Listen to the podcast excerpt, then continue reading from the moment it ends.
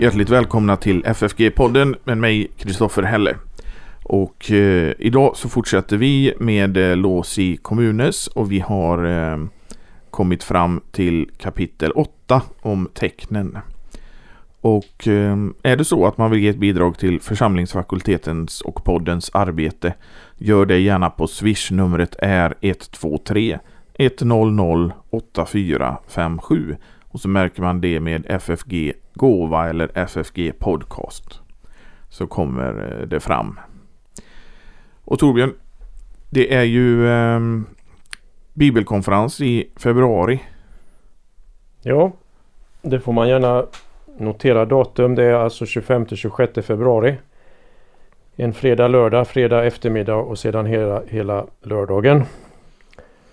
Vi uppmärksammar där särskilt första trosartikeln om Gud Fadern och skapelsen. Och särskilt också en teolog som eh, många känner eh, till, nämligen David Hedegård. Som eh, i samband med ett hundraårsjubileum sedan hans födelse som vi det här läsåret tänkte uppmärksamma lite särskilt.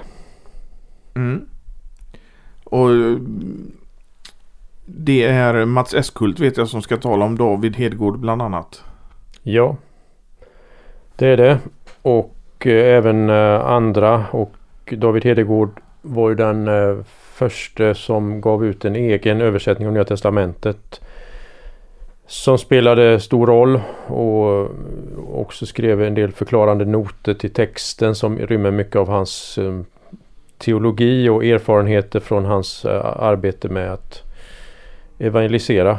Så att det blir olika infallsvinklar på hans verk helt enkelt. Jag har haft stor nytta av David Hedgård i mitt teologiska arbete med hans biblisk uppslagsbok. Just det, den tillhör ju också den och bibelöversättningen kanske är de två mest kända. Eh, trots att han skrev en, en mängd skrifter på, på, olika nivå från akademisk nivå till eh, småskrifter och, och så är det kanske de två som vi nämnde nu som är de mest kända. Mm. Och sen är det då tema Fadern på Ja, det är ju en del i, i vår satsning. Vi ska ha, ha tänkt att Fader, Son och Ande är ett år vardera. Så vi hade ju treenigheten först och sen blir det nu en fördjupning då olika aspekter vad det innebär både bibliskt, mm, dogmatiskt, eh, pastoralt på olika sätt. Mm. Och det är i februari alltså. Ja. Som det är. Så boka upp 25 är det va? 25 26 precis. Ja, boka upp det i era almanackor.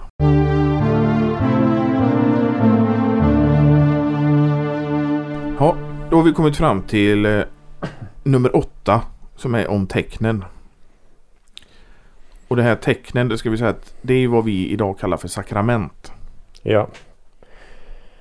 Det är det och mm, som sagt det är kapitel 8 och man kan eh, ju om man, om man tittar lite på helheten det är ju 11 kapitel i den. Så det går mot, eh, mot slutet. Och här kan man nu, nu eh, strukturen kan man tänka så att Melanchthon har mycket talat om eh, lag, evangelium, synd, nåd, rättfärdiggörelse, tro. Och nu nu kommer han in på hur allt detta förmedlas till människan. Hur tecknen, sakramenten är med och skänker detta till människan. Och hela den här uppdelningen som eh, i luthersk teologi har varit väldigt tydlig att man skiljer då mellan hur frälsningen är förvärvad och sen hur den är förmedlad. Luther har ett särskilt känt avsnitt om det här i en skrift från 1525 mot de himmelska profeterna heter den. Där han säger att vi, vi behöver inte idag gå till Golgata för att få del av frälsningen. Men på Golgata vanns frälsningen. Men sen räcks den oss. Den förmedlas genom Guds ord och sakramenten. Så att den är förvärvad på Golgata men den är förmedlad överallt där Guds ord och sakramenten är i, i bruk. Och lite den strukturen är det ju Melanchthon också har följt här när han nu efter att ha gått igenom rättfärdiggörelse, tro och hela mm, det här klustret kan vi säga av ämnen eh, kommer vidare och visar hur det här nu eh, räcks till människan då. Eh, han börjar med att skriva att jag har sagt att evangeliet är löftet om nåden och tecknens plats är alldeles i närheten av löftena. Mm. Ja, han har här inledningsvis en, en, ett resonemang kring också varför han kallar dem tecken. Och då kan man känna till att um, det är inte Melanchthon som är den första som hittar på det här namnet utan det var brukat under medeltiden. Att man kallade sakrament och tecken, det användes egentligen synonymt Eh, under medeltiden. och Melanchthon han eh, vill ju här inledningsvis säga hur det här egentligen är helt tätt förenat, som man säger, alldeles i närheten. Alltså skriftens löften och hur det, eh, när det förenas med element som är dopet, vattnet och nattvarden, brödet, vinet som blir Kristi kropp och blod. Hur det är ingenting som man ska mm, ställa mot vartannat utan tvärtom så är det som olika sätt som Gud räcker oss syndernas förlåtelse och sin nåd. Vi kanske ska vara tydliga med att säga det att vi som lutheraner idag eh, skulle aldrig använda begreppet tecken om detta. Ja, inte okvalificerat i alla fall eftersom det lätt leder tanken till en eh, symbol. Men eh, och en symbolisk till exempel dopförståelse eller nattvardsförståelse det är ju eh, Det är ju mot, ja, på många sätt en motsats till en luthersk förståelse av en eh, av dopet och nattvarden eftersom eh, säger man ett, en symbolisk eller om man säger ett tecken så kan det förstås eh, som att själva saken är inte där utan det är bara en symbol för saken som egentligen är någon annanstans. Medan som Melanchthon använder det här så, så rymmer tecknet även saken om man ska uttrycka det eh, noggrant tecknet förmedlar saken. Och man kan tänka det, det här är ju skrivet 1521. Det är alltså före egentligen som de mera reformerta eh, teologerna har trätt fram och före den mer symboliska förståelsen av nattvarden och dopet var, var aktuell. Så Melanchthon kan ju formulera sig här på ett sätt som är ganska brett ehm, eftersom de här andra missförstånden fanns inte då när han skrev det här och sen kommer det första omdopet och förståelsen av dopet mer som en symbolhandling kommer 1525. Och efter det så får man använda tecken på ett ännu mer ehm, kvalificerat sätt än vad Melanchthon gör här. Alltså det måste ramas in då så att det inte blir en, en eh, missförstånd och det gör att om man tar vissa meningar här och, och tar dem ur sitt sammanhang och ur sin historiska kontext så kan det låta som att Melanchthon har en mer symbolisk syn än han har när han talar om tecken. Och om vi går till eh, Eh, Augustana sen och apologin där så är han inte lika flitig i användandet av uttrycken tecken som han är här. Nej men det är intressant att jämföra för att mellan då Losi här och, och ungefär tio år senare i Augustana och apologin så har det ju hänt väldigt, väldigt mycket. Eh, det var ju enormt omvälvande år som var här emellan. Inte minst teologiskt. Vi har Zwingli, Eh, Calvin, eh, de så kallade anabaptisterna, mera alltså radikala omdöpargrupper och um, bara som Melanchthon här nu, nu, han vill helst tala om tecken här och han säger ju lite senare att um, det egentligen bara är Kristus som han vill kalla ett tecken. Sakrament. Eh, ja, som ett... Eh, förlåt, förlåt. Eh, bara kalla Kristus för ett sakrament. Och de här andra för tecken. Och det gör han då med hänvisning till exempel till Ska vi se vad vi har där. Det är Kolosserbrevet 1.27 bland annat. Ja, och paragrafen är Det är eh, ni- 19 på ja. sidan 191 Mm. för de som följer med i boken. Ja. Där säger han att egentligen är det Kristus som är sakramentet? Och då hänvisar han till Kolosserbrevet 1.27 bland annat. Och där talas det om att det är ordet för sakrament, sakramentum, som är mysterion på grekiska. Och att Krist, eh, Guds hemlighet där, det, det är Kristus. Och då när han kallar honom för sakramentet, liksom i bestämd form, så vill han kalla de här andra för något annat då. Och det är så han motiverar tecken. Men om man går fram då eh, tio år i tiden så har han eh, gått över till så att i både Augustana och apologin talar han ju om om sakrament helt enkelt och um, där kan man se förskjutningar som rör terminologin. Men det är ju också det vad han har mött under den här tiden som vi pratar om anabaptister och, och, och, och annat. Så att han färgas ju hela tiden. Och- Ja, ja, allting här är Allting här är i utveckling. Så att till exempel i artikel mm, 13 i, i Augsburgska bekännelsen apologi så går han igenom om sakramentens antal och bruk. Så då, då använder han nu det, det begreppet och hur nära de här ändå är förenade hela tiden. Nu är jag i apologin igen och det är avsnittet om eh, om nattvardens bruk och offer. Så säger han så här. Sakramenten är tecken på Guds vilja gentemot oss.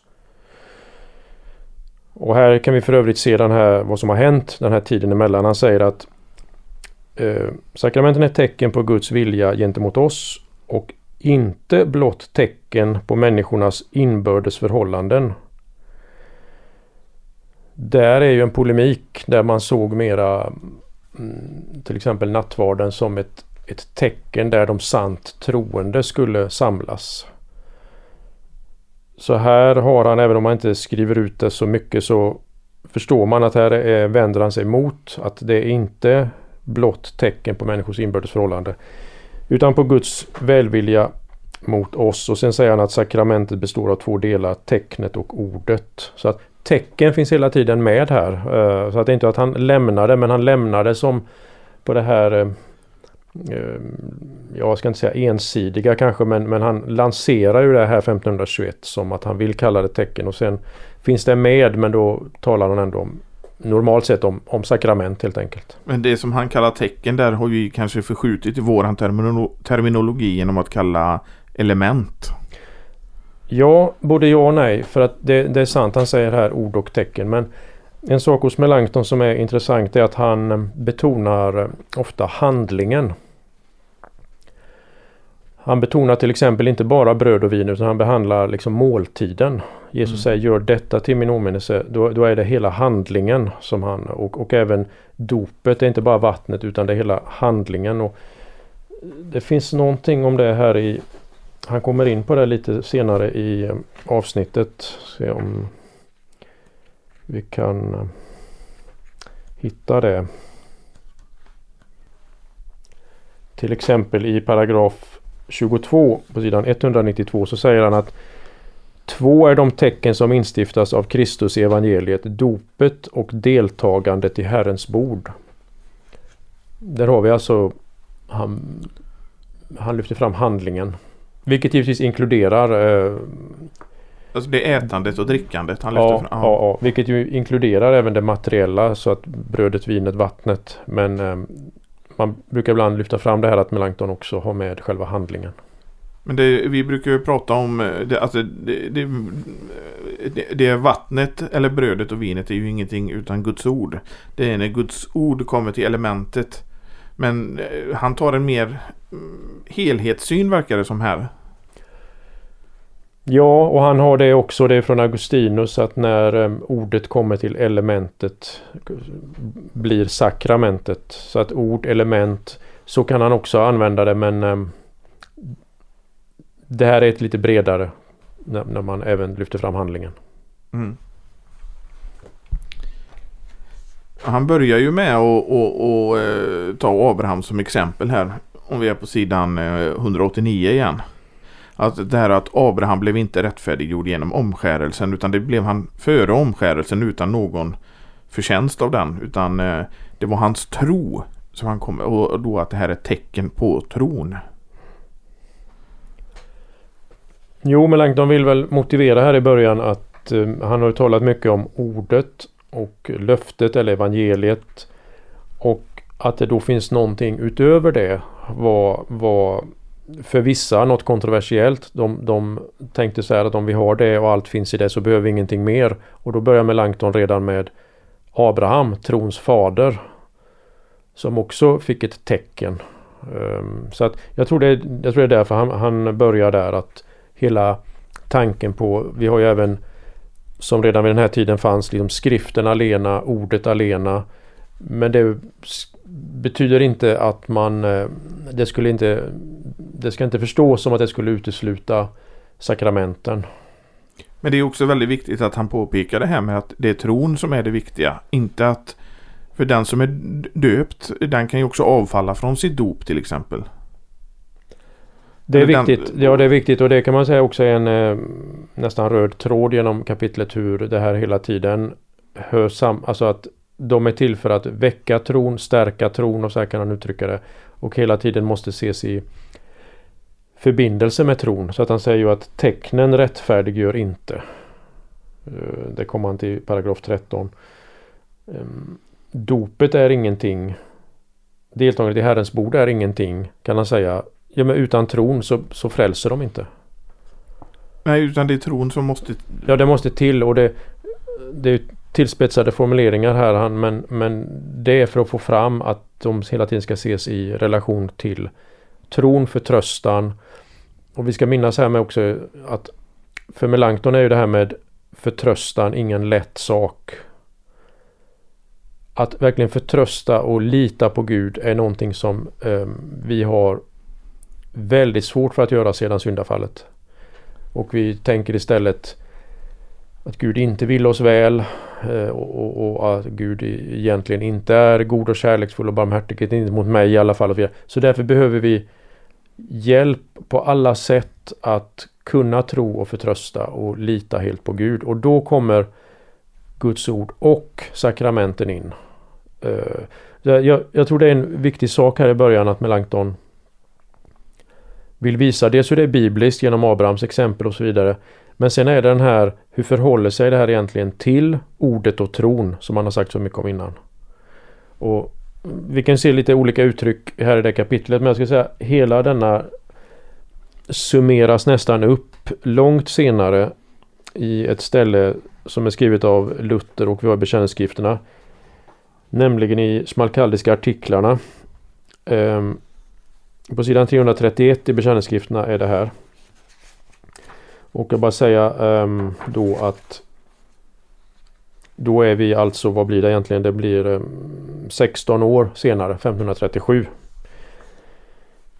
Så finns det här ett berömt avsnitt ehm, med rubriken om evangeliet och då säger Luther så här att Gud är översvallande rik i sin nåd. Så att han på många sätt vill ge oss råd och hjälp mot synden. Först genom det muntliga ordet, varigenom syndernas förlåtelse predikas i hela världen, vilket är evangeliets egentliga uppgift och ämbete. För det andra genom dopet, för det tredje genom altarets heliga sakrament, för det fjärde genom nycklarnas makt, och även genom bröders samtal med varandra och tröstande av varandra, så som det heter i Matteus 18, var två eller tre är församlade och så vidare. Så att detta nu att vi har fått både evangeliet, dopet, nattvarden, eh, nycklarnas makt och bröders inbördes eh, tröst och samtal. Det säger Luther är ett uttryck för att Gud är översvallande rik i sin nåd. Och det tycker jag man kan ta lite som en eh, nästan sammanfattning också av vad Melanchthon vill, vill i det här avsnittet. Att han eh, istället för att ställa de här mot varandra eh, ordet eller sakramenten så är det Gud är så god, hans nåd är så rik att han har skänkt oss allt detta. Och det är ju för att vi behöver det. För att kunna tro. Ja, och, men, och han använder ju eh, bibliska eh, exempel här. Eh, han skriver i paragraf 8. Om du vill kan du gå igenom hela skriften och hämta läran om tecknen ur de heliga berättelserna. Men eh, inte från de gudlösa sofisterna. Mm. Och då använder han eh, kungen Hiskia bland annat och eh, Gideon. Och så säger han sen i eh, paragraf 15 eh, på sidan 191 att, att det var att Hiskias och likaså Gideons tro behövde stödjas. Mm. Det var en hjälp till dem. Mm. Så att han kan talas om att stödja tron och ser vi i paragraf 18 säger han att tecknen har givits för att upptända tron. Och det är det som är en intressant sak. Ibland, man, man kan kalla det här för verksamma tecken. De är alltså inte bara som symboler utan det, det, är någonting som åstadkommer någonting. De är verksamma så att, men, men, att upptända tron, upprätthålla tron, stödja tron. Det, det, är något verksamt i de här. Jag tänkte att vi, vi skulle stanna lite inför det här med trons upptändande. För att om vi eh, tittar på, på nådesordningen så finns det ju någonting som heter trons upptändande där också. Mm. Och det är ju efter att man har blivit upplyst genom lag och evangelium. Och att i andens fattigdom, alltså utan någonting eget, så tänds tron på Kristus genom ordet. Mm. Och det är ju inte riktigt det här som Melanchthon menar med trons upptändande här. Nej, jag tror att han eh, här som man säger att eh, sakramenten eller, eller tecknen de vittnar om Guds hjärta mot oss, hans sinnelag, hans vilja att ta emot, att förlåta, att, att räcka barmhärtighet. Och av detta väcks tron. Och det, det är återigen en um, mycket mycket bredare beskrivning än om man går in och där det är som du säger i, i, i nådens ordning ett, ett moment.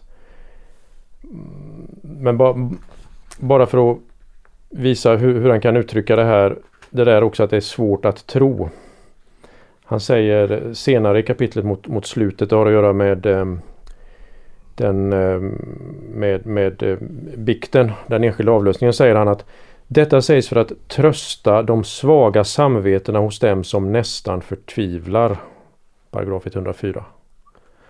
Så att för den tron som är sådan, den är på sätt och vis som en rykande veke och vågar kanske inte tro. Men så är, man tänker på vad som lovas i dopet, vad som lovas i nattvarden och betänker vad man får ta emot. Så väcks förtröstan och i den meningen, jag tror det är det helt enkelt han har snarast än vad som sker vid ett barndop eller något sånt. Det är inte det han har i åtanke. Och det är också svårt att föra in det här i, i en eh, annan nu historisk situation, till exempel hur nådens ordning har utvecklats.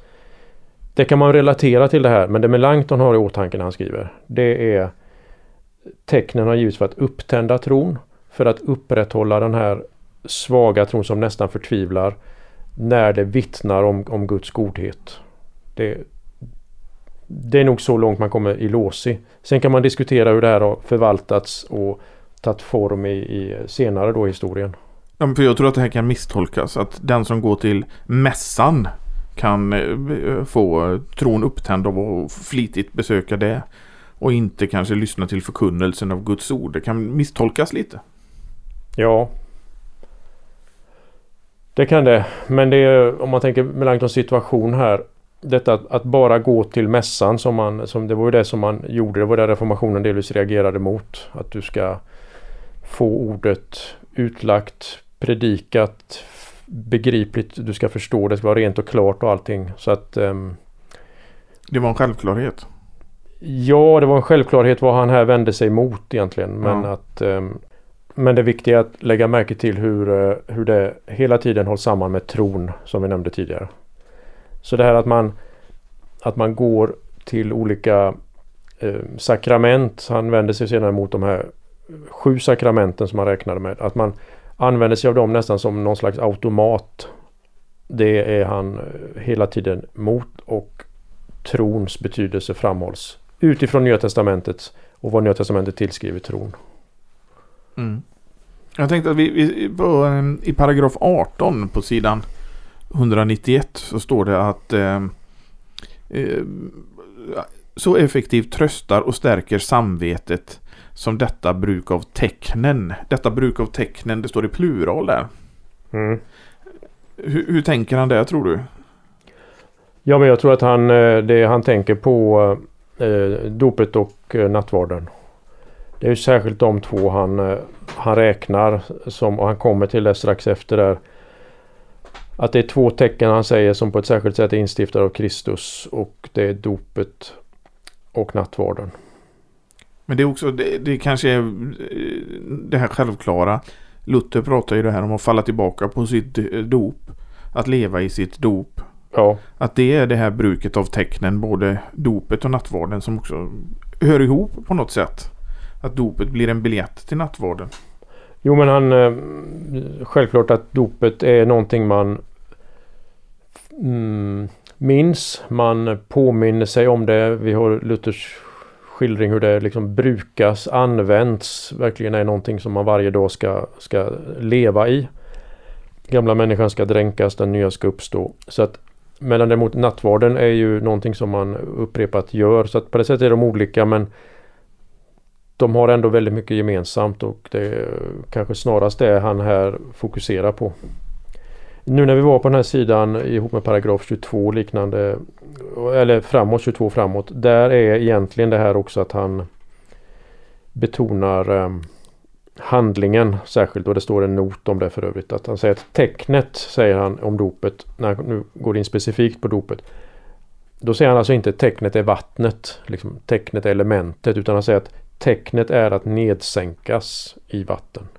Så ett exempel på som sägs där i noten att eh, han eh, håller fram handlingen och denna handling i dopet då vad det betyder det vet vi också Paulus. Eh, det, liksom det är en död för det gamla och så ska något nytt uppstå. Och han eh, påpekar ju också att det är den tjänare, alltså ordets ämbete, som nedsänker, som betecknar Guds verk. Ja, denna nedsänkning är eh, också ett tecken på den gudomliga viljan när han säger att han döper i Faderns och Sonens och den heliga Andes namn. Mm. Ja, det är också en stor poäng här att man ehm, döper inte sig själv. Nej. Utan man blir döpt. Du är, ehm, du är passiv där, du blir utsatt för en handling. Och på liknande sätt så är det ehm, Gud som frälser dig. Du frälser dig inte själv. Nej, precis. Han tar ju det döps i Faderns och Sonens och den helige Andes namn eller i Kristi namn. Vilket är samma namn. Ja, han hänvisar till apostlärningarna hur det står där att de kunde döpa i, i eh, Jesu namn eller Kristi namn. Mm. Eh, på sidan 194 i paragraf 38 så är han inne på det som vi pratade lite om innan. Där, Likaså ligger nyttan av dopet i dödandet av köttet. Ja. Um, jo men han är inne mycket på det och uh, han har här i slutet av den här av det stycket ett väldigt speciellt uttryck som man kan notera och där skulle man vilja ha en bibelhänvisning till egentligen.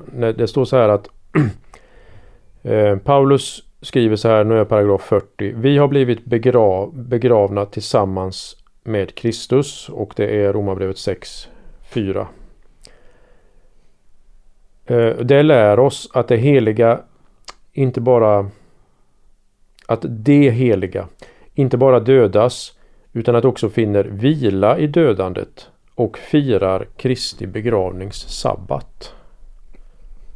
Ett väldigt speciellt uttryck om man stannar inför det och tänker efter lite. Vad, vad menas med att fira Kristi begravnings sabbat?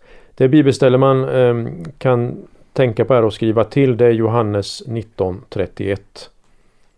Det är förmodligen det Melanchthon har i, i åtanke och det är ju när Jesus har dött och så står det att det var en stor sabbat.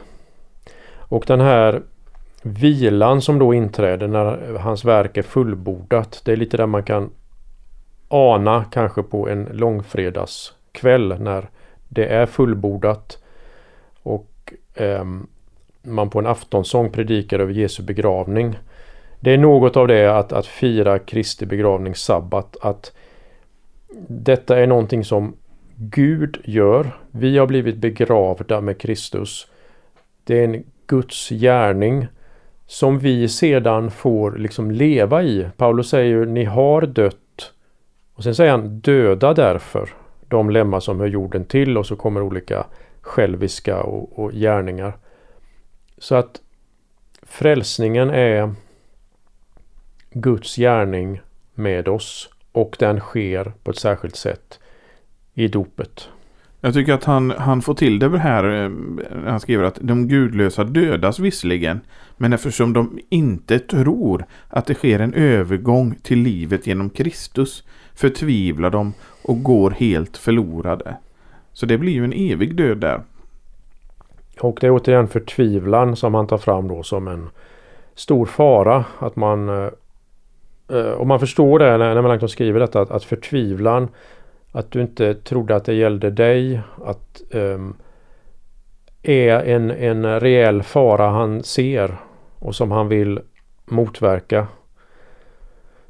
Um, och lite längre ner där i, i samma avsnitt så säger han ju att, att dopet upptänder tron då det är ett tecken på den gudomliga nåden.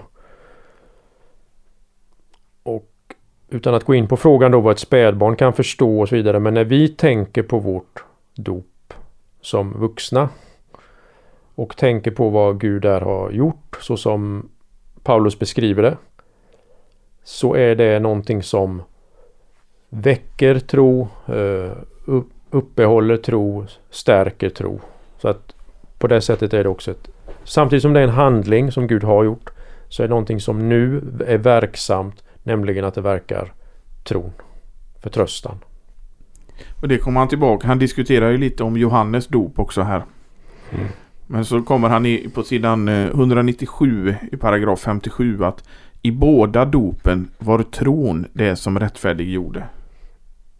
Ja. Så han, ja. Fall, han faller ju tillbaka på det igen med Langton här. Mm. Mm. Nästa stycke är ju det här om boten som han tar upp här. Och han tar ju också upp um, det här uh, om de enskilda bikterna. vi, kan gå, mm. vi, har ju, vi har ju pratat lite om det redan när det kommer till Låsi och, och så. Så att uh, vi kanske inte behöver gå in så djupt på det här. Men um, varför lägger han in boten och bikten? Ja, jag tror att han här om, om boten eftersom den räknades som uh, ett av de sju sakramenten. Ehm, så säger han här nu att, att den inte är det. Han, han räknar inte in det. Men han, samtidigt finns det något som är en verklighet i det han kallar bot. Men det intressanta är att när vi hör ordet bot då tänker vi mest på kanske att ångra sin synd, göra bot och bättring, sådana här uttryck. Men för Melanchthon är boten också att tro på Guds löften. Så han inkluderar, ibland har man använt uttrycket den evangeliska boten. Mm. Och den evangeliska boten har två delar och det här är Melanchthon inne på i apologin. Den har två delar, det är att ångra sin synd och att tro på löftet om förlåtelse. Båda de är vad Melanchthon kallar bot. Och bot är ju egentligen ett ord för eh, omvändelse. Och det är därför det är så viktigt att man inkluderar tron här. Så att och de här två delarna, att, att ångra sin synd men att samtidigt tro på löftet att denna synd blir förlåten för Kristi skull. Det är det som åstadkommer hela, uh, hela förändringen, omvändelsen. Att det också... Så att ensidigt betona syndaångern under bot, det gör inte Melanchthon. Och det kan man eh, lägga märke till här till exempel i paragraf 61. Han har också en mening här som jag bara tycker är värd att lägga märke till i paragraf 64. Så säger han att naturen kan inte hata synden. Alltså såna, då är han tillbaka i arvsynden här nu då. Att, att sådana vi är av naturen, av naturen kan vi egentligen inte hata synden så som vi skulle utan vi om vi gör det så är det ofta för att det finns en eh, en annan vinst med den. Till exempel att jag räknar mig själv och andra räknar mig som from om jag gör någonting si och så. Eller jag gör det för, alltså det är för att jag ska få fördelar. Men att verkligen hata den så som synd, säger han, det måste Gud verka i oss. Mm. Han fortsätter, det är ett gudomligt verk att förskräcka och oroa vårt samvete. När det verkligen, då är det Gud som verkar det. Men annars är mycket i det här avsnittet eh, sånt som har varit tidigare och det som är Melanchtons två huvuddelar i det här det är ju dopet och nattvard. Men jag tänker på det här med boten. Det, han kanske tar upp det också för hur den romerska kyrkan såg på det här med bot och dop. Att dopet det, det var en engångsföreteelse som förlät synderna men sen i och med att du fortsätter att synda så var det boten som gällde. Mm, mm. Och det här med ingjuten nåd och sånt här som, som vi har tagit upp innan i, i den här serien om Låsi. Ja. Ja men det är mycket möjligt att, han, att det är en anledning. Eh, ibland kallades ju boten där för den andra räddningsplankan. Att, att då, var, då var dopet eh, Då sjönk det i bakgrunden. Medan både Luther och Melanchthon lyfte fram att, att dopet är det som det är det löftena är knutna till och det kan du hela tiden återvända till. Mm. Så det är möjligt att det är därför han eh, tar upp bot nu i anslutning till eh, dopet. Ja. Sen börjar han prata om de här eh, enskilda bikterna. Och sen säger han eh, någonting i paragraf 105 här som jag eh, eh, inte riktigt tycker stämmer. Och det är att den enskilda avlösningen är lika nödvändig som dopet. Mm. Det ehm, är en eh, tillspetsning som är lite väl drastisk. Um, det kanske var ungdomligt oförstånd. Han var ju bara 24 år när han skrev den. ja. ja, nej men det... Han vill ju här på alla sätt och vis framhålla att du ska tro att du blir förlåten. Det är det som är den, den grundläggande angelägenheten han har. Att vi ska kunna lita på att förlåtelsen gäller oss. Och som han fortsätter där i 105 så säger han att Även om du hör evangeliet förkunnas gemensamt för församlingen i dess helhet är du själv dock först då säker på att det angår dig när du personligt och enskilt personligen blir avlöst. Det kanske var Melanchtons erfarenhet. Mm. Och eh, mm, Vi kan ju följa honom så långt att hålla med om att det viktiga är verkligen att tro förlita på att detta gäller mig. Inte bara i allmänhet utan gäller, gäller mig personligen. Men att säga att den enskilda avlösningen skulle vara lika nödvändigt som dopet det är helt enkelt eh, allt för tillspetsat. För att senare i luthersk eh, tradition så har man ju alltid haft en eh, allmän skriftemål och allmän avlösning. Mm. Och då har man alltid sagt att det enskilda det är ju för den som har svårt att tro det allmänna. Mm. Jo, samtidigt ska man, ja det jag håller helt med. Eh, men samtidigt ska man minnas att det är en ganska sen ordning. Ja, må man nu räkna men om man till exempel som vi nämnde någon gång tidigare. Vi vet ganska mycket om hur gudstjänstlivet såg ut i eh, Johann Sebastian Bachs Leipzig i början på 1700-talet. Och där var det normala att man hade enskilt skriftemål. Så att alla som skulle gå till nattvarden gick först till en gemensam, eller till en enskild, förlåt, till en till enskild bikt. Bekände sin synd och fick förlåtelse. Det kunde vara till exempel kvällen innan. Eh, så att det var länge som det var den normala ordningen att man hade men det fanns ju också och som vi som har i så att säga, minnet bakåt här så blev ju det en ordning att man gemensamt bekänner synden, gemensamt får uh, avlösningen. Men det, men det är på många olika sätt, till exempel i Tyskland eh, i um, Selk, uh, Selbstständig Evangelisch-Lutherische Kirche där har de en, eh, de kallas för en biktandakt som är då före nattvardsgudstjänsten. Så samlas man eh, säg klockan 10 och så kanske den tar en halvtimme och då är det skriftemålet. Och sen går alla fram till altarringen och så går prästen runt och lägger handen på alla och säger dina synder är förlåtna.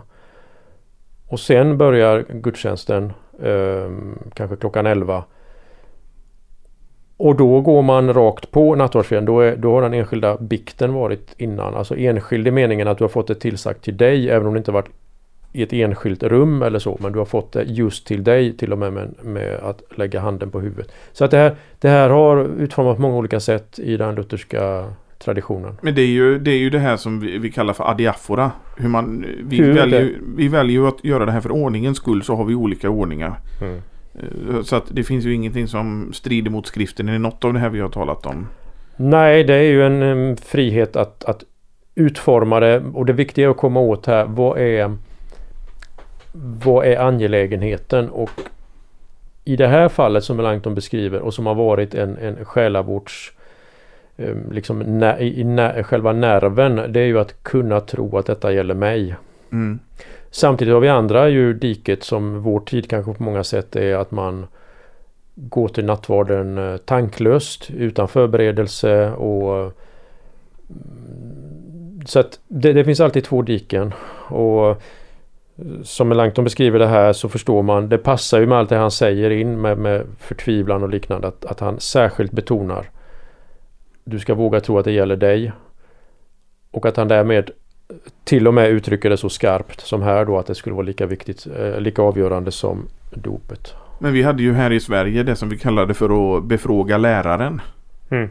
Och det var ju ett sätt att, att, att, se vad man är. Men det var ju aldrig frågan om eh, någon bikt när man befrågade läraren. Nej. Nej. Eh, det kanske var ett sätt ändå att komma till, till klarhet så att du sedan när du kom till avlösningen där i kyrkan att du kunde tro att det gällde dig. Befråga läraren var väl själavårds mm. eh, eh angelägenhet eller vad mm. man säger. Mm. Och då när man hade befrågat läraren så kunde man gå till det allmänna och mm. Nej men som du säger, det är väl så det har använts i, i, i vår tid om man ser en tid tillbaka att eh, man har särskilt lyft fram den enskilda bikten när man har svårt att tro i den allmänna. Mm. Men det finns andra skäl också naturligtvis men eh, det ligger under frihet, den pastorala friheten kan man väl säga hur man vill betona olika saker här. Och vi gör det för ordningens skull också, ha de här olika Ja, att det, ja absolut. Det är viktigt att det Ordning är ju ett, ett, ett gyllene ord, eh, inte bara hos Paulus utan också i olika kyrkliga traditioner. Samtidigt som det ska finnas en eh, frihet i ordningen. Eh, och, vad gäller här det, det, blir väldigt tydligt faktiskt när man ser syndabekännelse avlösning och hur det har hanterats i inte minst den lutherska kyrkan. Om det har legat i gudstjänsten eller inte. Eller om det har varit en separat tidigare gudstjänst man har haft i eller bikttillfälle. Men tidigare, man har ju också haft skriftemålsgudstjänster. Mm. Så det finns ju flera olika varianter hur man... Det gör det. det. Nej men det är en stor variation och en frihet samtidigt som det ju måste pastoralt och på olika sätt för att det ska fungera måste det kanaliseras in ändå i fasta ordningar i, i varje tid. Men de kan växla i olika tider. Ja.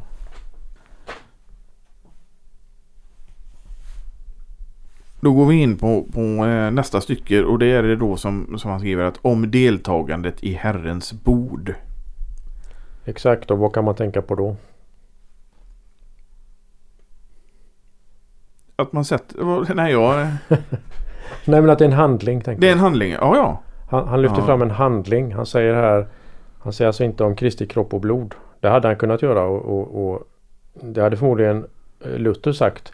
Men Melanchthon har återigen det här med handlingen. Om de, eh, deltagande här mord, det vill säga att äta Kristi kropp och dricka hans blod. Mm. Eh, så ofta ni gör det. Alltså han är det är, det är någonting framträdande att han, han betonar um, att, att det är handlingar som är instiftade och i dem finns ju naturligtvis element med um, ja. Så det det är ganska kort avsnitt. Mm, det är det. Egentligen är det faktiskt bara en sida. Men det är ett väldigt innehållsrikt om man tänker bakgrunden som det är skrivet mot. Ja det är det. det, är det. Och, och det här var ju ett av de mest missbrukade kan man säga under medeltiden. Ja, bakgrunden till det här korta avsnittet som kan då när man bara läser så här texten i sig kan verka enkel och, och, och, och kortfattad som sagt men bakom det här ligger ju hela tanken eh, på mässoffer som han vänder sig nu mot då. Han säger, han säger ju här, lika, alltså som, som han säger, när ni gör det ska ni alltså påminna er evangeliet eller syndernas förlåtelse. Han, han tar ju kärnan ganska så tidigt på det här. Mm, mm. Och sen går han, han kort vad som var rätt och sen. Exakt och det första han tar upp sen då är det vad det inte är då. Då, då är det att det inte är ett offer. Och nu ska vi inte ta hela det här men om man vill se det så finns det ett par fotnoter på sidan 207 som utförligt beskriver ganska ja, Vi kanske kan läsa en av dem för det är ett citat i hög grad från eh, vad Tridentinum säger, alltså den eh, Det tridentinska mötet var ju man brukar kalla motreformationens eh, läromöte då man avvisade eh, reforma förslagen på reformation kan man säga. Så att då stadfästes mycket och det eh, inskärptes. Mm. För våra lyssnare säger Tridentinum långt senare efter Losi Kommunes. Ja. 1521. Absolut. Det är först efter Luthers död. Luther ville ju ha det här kyrkomötet. Mm. Men det kom till först efter Luthers död. Ja, och där är ju det som fortfarande är gällande kyrkolära. Det som stadgas där och då sägs det så här och det finns då i noten om man vill, vill se på det närmre. 718 ska vi säga. Ja. ja. I mässan offras Kristus såsom ett sant försoningsoffer. Det offer som frambärs av prästen sägs vara detsamma som Kristus frambar på korset Skillnaden består i att den nu offras på ett oblodigt sätt. Offret ska frambäras för levande och döda, för deras synder, straff och tillfyllestgörelser. Den som säger att nattvarden är ett offer enbart i betydelsen tack och lovoffer och inte ett försoningsoffer läggs under förbannelsedomen. Och så är det hänvisningar till eh, Tridentinska mötet. Och det här är en jätteviktig bakgrund för att förstå Melanchthon. Både vad han säger här i Låse i det här korta avsnittet men också vad han säger sen i eh, eh apologin i bekännelseskrifterna. Där han gör en lång utredning av olika slags offer. Att offer kan betyda eh, försoningsoffer, något som tar bort synd. Men det kan också ju vara tackoffer och det är den avgörande skillnaden som, som Melanchthon där Eh, inskärper i apologin. Så att om man eh, vill använda ordet offer i ett lutherskt samband i anslutning till nattvarden så är det som ett tackoffer. Eh, Eukaristi har vi också där som ett ord. Men om vi nu, den här stora bakgrunden som vi inte eh, kan, kan ta nu, men det är ju den som ligger bakom här att han först säger vad det är. Det är vad, vad Kristus har instiftat till syndans förlåtelse. Så ofta ni gör det, det är att delta i den här måltiden. Och det första han sen säger vad det inte är då, så tar han upp att det inte är ett offer. Um, och hänvisningen eh, som han har här det är att um, att Kristus har bara blivit offrad en enda gång. Och det kommer han till i paragraf 115 och det är hänvisning till Hebreerbrevet Eh, bland annat kapitel 9 och kapitel 10 där det inskärps att Kristus har blivit offrad en enda gång och att det är något fullbordat och något avslutat. Men det blir också en annan syn på prästen. Vi har ju eh, det här det blir en fortsättning på det gammaltestamentliga offerprästämbetet. Istället för det som till exempel beskrivs i Romarbrevet 1 som är ett, apost eh, ett apostoliskt ämbete från Kristus som är Guds ords förkunnelse, ordets ämbete som eh, vi har i Augustana till exempel. Ja, det stämmer. Och ibland som man till exempel i Carl Fredrik Wisslöfs bok om Martin Luthers teologi. Han har ett kapitel som heter Prästen, offer, präst eller Guds ords förkunnare. Ungefär så står det och det är ju en substantiell eh, olikhet i förståelsen av, av vad en präst är i paragraf 116 här så pratar han om att frambära offer för levande och döda. Ja, och det är också här mot bakgrunden då. det som inte eh, uttryckligen står i, i texten men som på den tiden var självklart för alla. De visste här vad, vad Melanchthon talar om och det går tillbaka. Han hänvisar till Thomas av Aquino. Som, eh, som nämner det att eh, de, även de som inte mottar sakramentet, alltså får, del av det på det sättet så kommer det ändå dem till, till godo, säger han. I den mån det offras för deras frälsning. Så eh, Melanchthon säger så här att dessa fel måste man till stor del tillskriva Thomas som lärde att mässan gagnar andra än den som äter. Och att man då till eh, man, man, man hade ordningen och har fortfarande att, att en mässa är eh, för någon. Och tanken var att det här skulle ehm, där har vi hela med privatmässor. Det behöver inte vara alltså en församling som deltar utan det här bärs fram. Ett offer bärs fram. Ett mässoffer för någons skull som då en avliden. Det nämns ju här både levande och döda. Ehm, det här kallar Melanchthon för ett ogudaktigt misstag.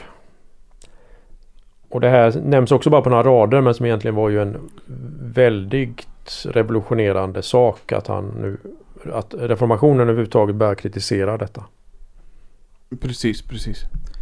Ja, Torbjörn, börjar vi nå slutet på det här avsnittet kanske? Ja, det är nog eh, lagom där.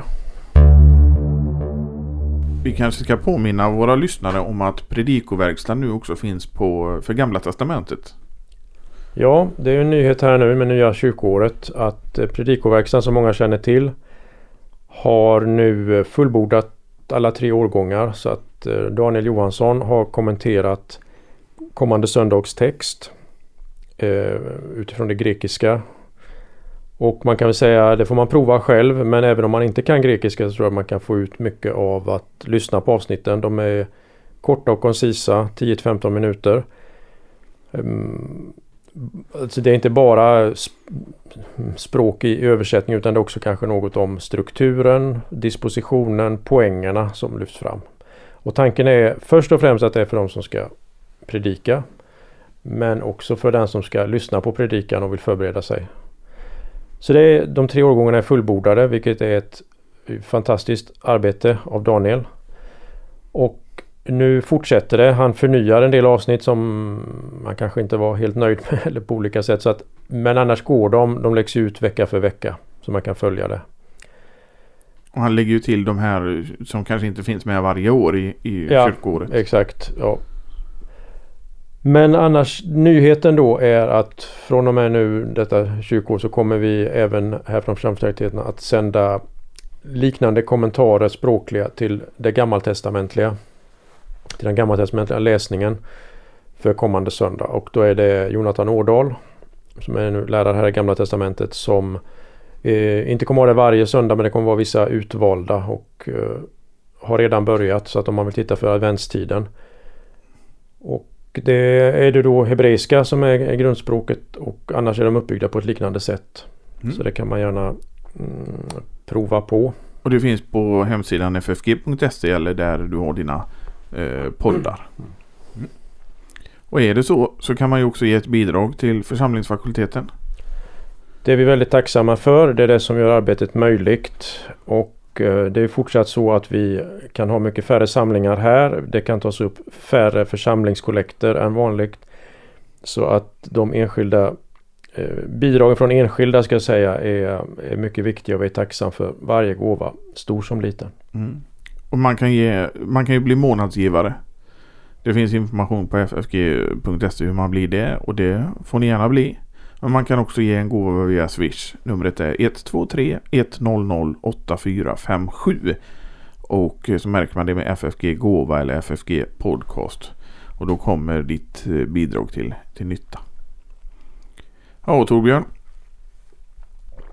Vi säger hej då till våra lyssnare. Det gör vi. Tack och för idag. hörs nästa vecka.